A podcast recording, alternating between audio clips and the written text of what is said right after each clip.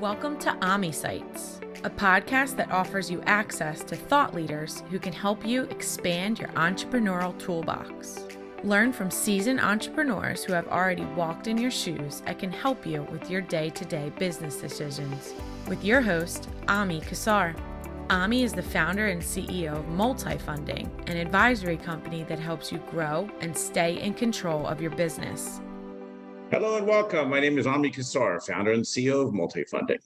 Since 2010, Multifunding has helped businesses achieve their biggest growth goals through creative and personalized funding solutions, working with hundreds of lenders across the nation. Joining us today is Noah Rosenfarb.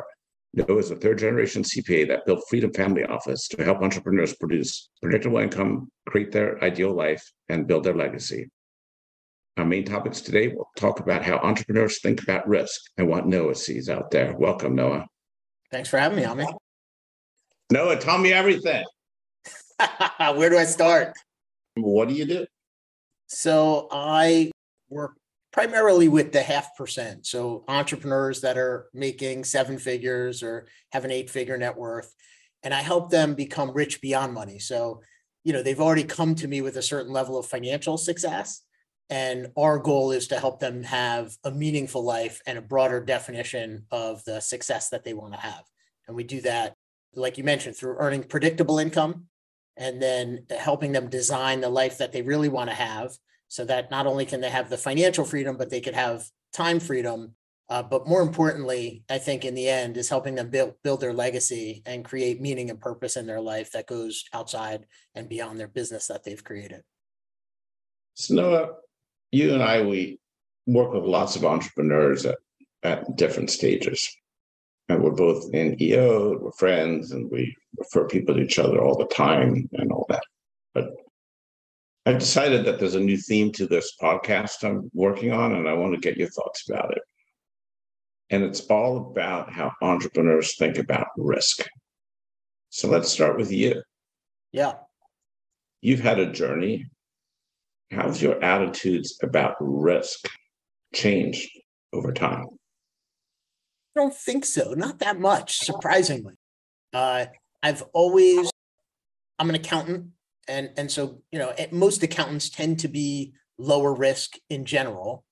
And I've always looked at calculated risks. And to me, I've always taken what other people would perceive of as risk. But I always mitigated my downside. And typically I like to think about either doors that when you enter into the new room and you close the door behind you, if that door will open and you could go back into the room you just came from. So whether it's a new business venture, a new partnership, a new deal, a new investment, if I'm getting into this new thing, am I locked into it and the only way out is through, or can I retreat and go back to where I was and be fine with where I was and then find a new door to go through? So maybe let me ask you the question a little bit differently. Have you ever put your house up for your business? Never. Would you? Nope. Would you have ever? No. Have you ever met people who have? Oh, of course. Yeah. I think, you know, one of the things that I created a number of years ago was an opportunity filter. And one of those things on my opportunity filter was I wasn't going to risk my family's financial security by doing this, you know, pursuing this opportunity. And I've seen the unfortunate consequence of some entrepreneurs that, you know, took risks that didn't pay off and they, you know, they had to start over again all from scratch. And again, because of my somewhat conservative nature, I've always found that I don't want to risk what I've created to create more, because having more has never been really that important to me. Have you always felt that way, or have you always felt like you had enough?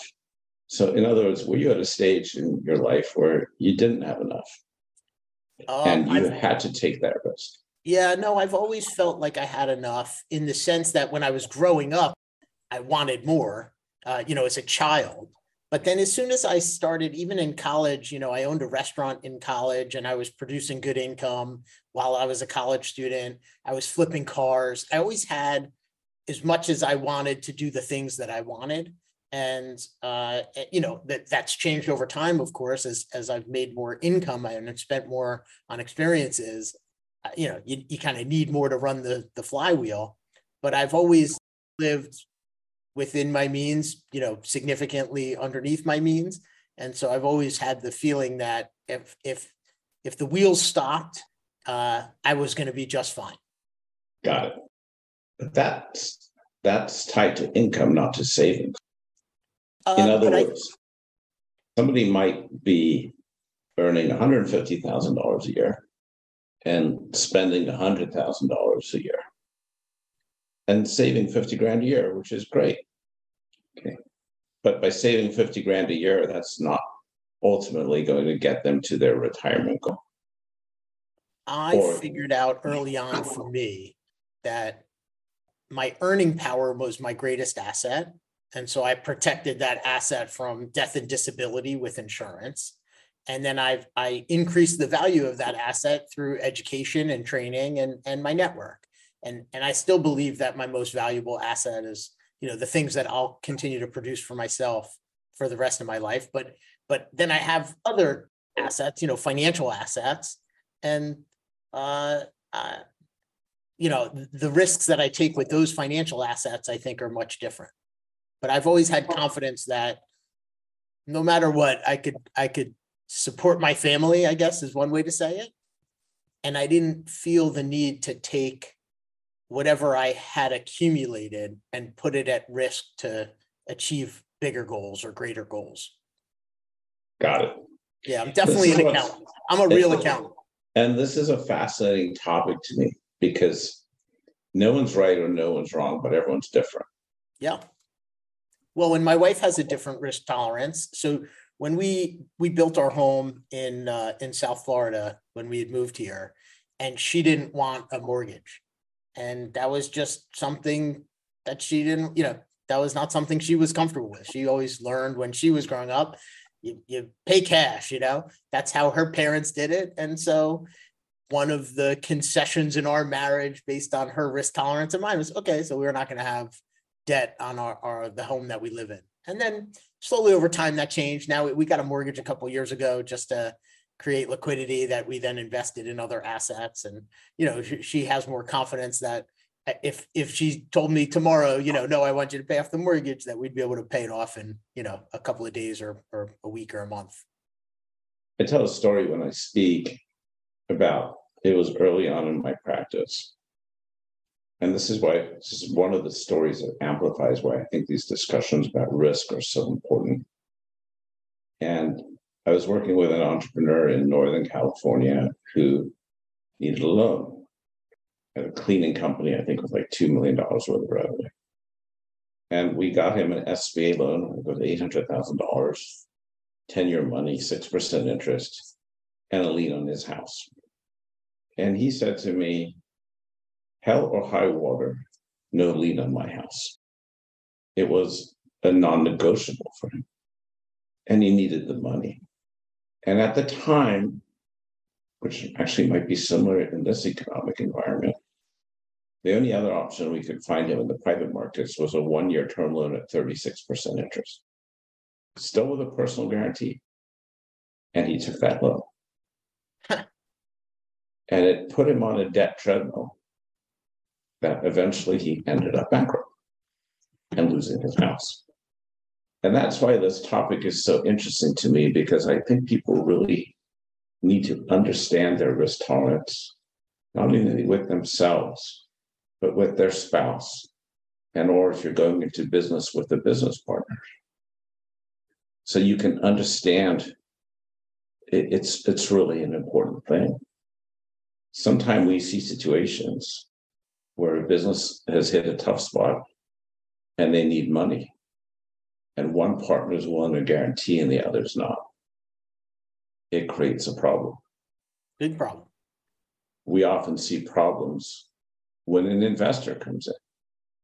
And then maybe early on, and then it's time for the company to need more money. And the choice is to do it with debt or with equity. I mean, and there's a choice to do it with debt, but someone needs to guarantee. and the investor's not willing to guarantee. And then the entrepreneur rightfully says, why should I take all this risk on my own? Or that's okay, but if the investor owns 20% or more, even the possibility of debt is dead without a personal guarantee. Yep. And so I think really this understanding of risk, and I know you get involved in different ventures and stuff, but trying to, if you're going to invest in an entrepreneur, trying to understand their risk tolerance is also an important thing, I think. Yeah. And, you know, what's interesting for me and counter to what I've said so far is that I've got, you know, multiple, you know, 8-figure loans that I've signed on as a key person for the real estate that we've acquired, which are non-recourse. So I don't mind that debt at all, you know? And then the flip side is I as someone who does this for a living, I have a very good asset protection plan. And so in the event someone had a claim against me for something that, you know, the only way they'd collect is if I was willing to pay them, because there would be no assets to attach to. So, I think that enables me to have confidence that, you know, if there are risks out there that I'm unaware of, or, you know, I end up running over a school bus full of young children, you know, that too wouldn't impact my financial security. Yeah, it's interesting. And it's also interesting to think about how different entrepreneurs think about risk. So we were just, for the listeners, Noah and I are both in a group called Entrepreneurs Organization, which many people who listen to this are members of. And we were just at a great conference together called the EO Deal Exchange. And there were cases there where entrepreneurs were, and actually Noah was one of the potential investors, were willing to sell equity in their companies when they didn't have to. They could have borrowed the money.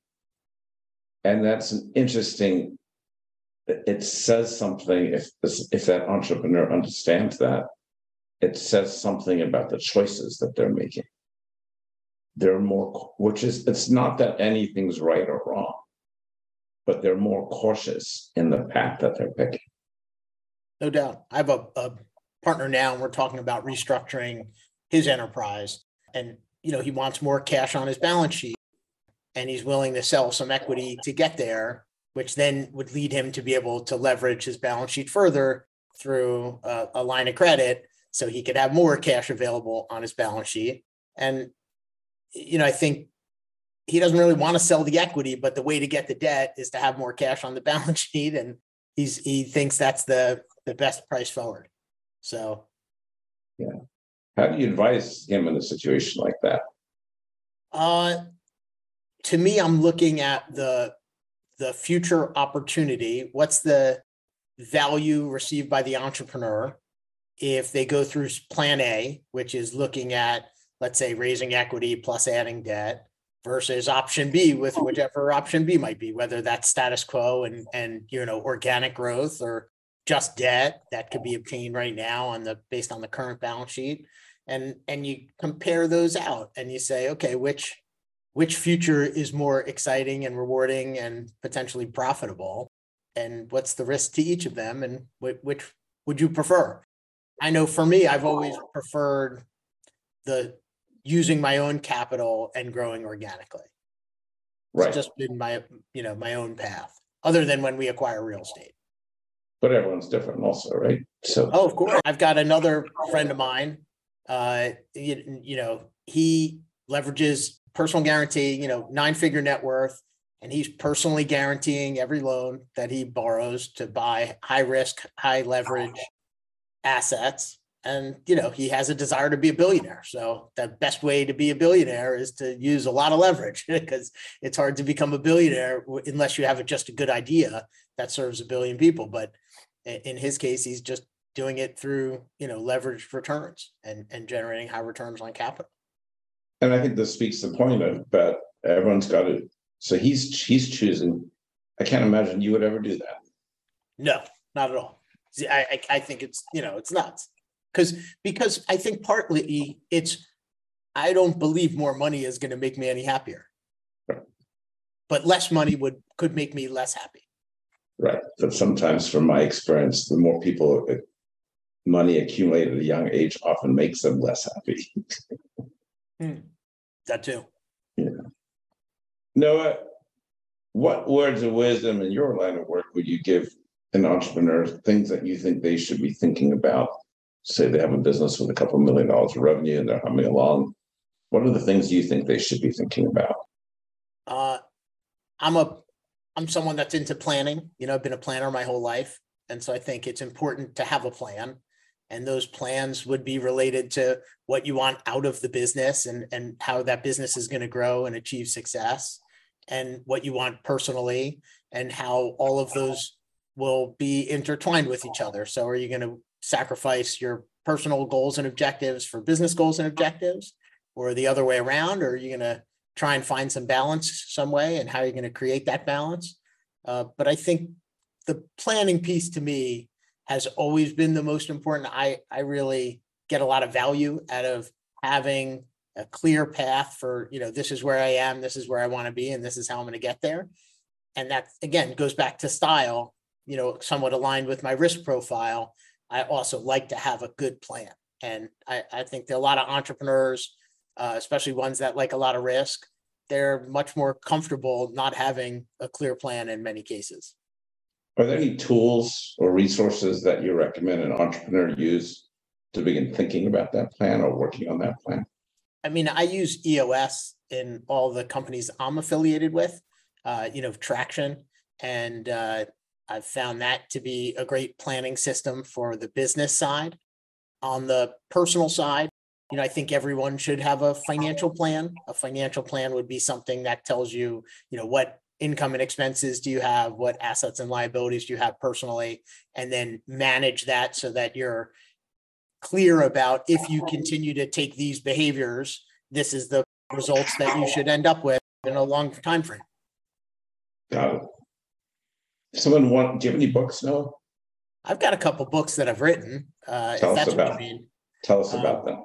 So I've got a book called Exit, Healthy, Wealthy, and Wise that I wrote about a decade ago, back at the 2010s, around entrepreneurs that want to sell their business. And one of the things that I noticed is that when an entrepreneur sells their company and they achieve financial freedom and time freedom, the consequence is often misery, depression, divorce, and it's not the outcome that people would expect.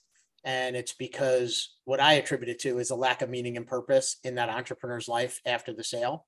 So the book talks about preparing holistically for selling your company. Mm-hmm. I've got another book called 2020 Vision, which is just about thinking about who's going to own your company in 5 years, and a series of stories, case studies, essentially, for things to consider based on who you think is going to own your business in 5 years. And I've got a couple of ebooks that are available for free that people could download around how we invest for infinite returns in real estate, and how to become rich beyond money. Where do people find this stuff, and where do people find you? The best place to find me is Facebook or LinkedIn, because I generally post content there about business, taxes, real estate, lifestyle. And on the books, if you go to richbeyondmoney.com, you could download that book. If you go to Talk About RE, like real estate, Talk About RE, you could download my real estate book. And the business, if you're interested in talking about becoming rich beyond money for yourself, you'd go to talktofreedom.com, and From there you'd get a call with the team. Well, Noah, I know you're an enormous resource to entrepreneurs in the community, and I thank you for all that you do. And I appreciate you taking the time to chat with me and our listeners today. Of course, Ami, anytime. Thanks for joining us today on AMI Sites with your host, Ami Kassar, the foremost SBA thought leader. Make sure you visit us at multifunding.com, where you can meet our advisory team and learn more about how we help entrepreneurs fund their future.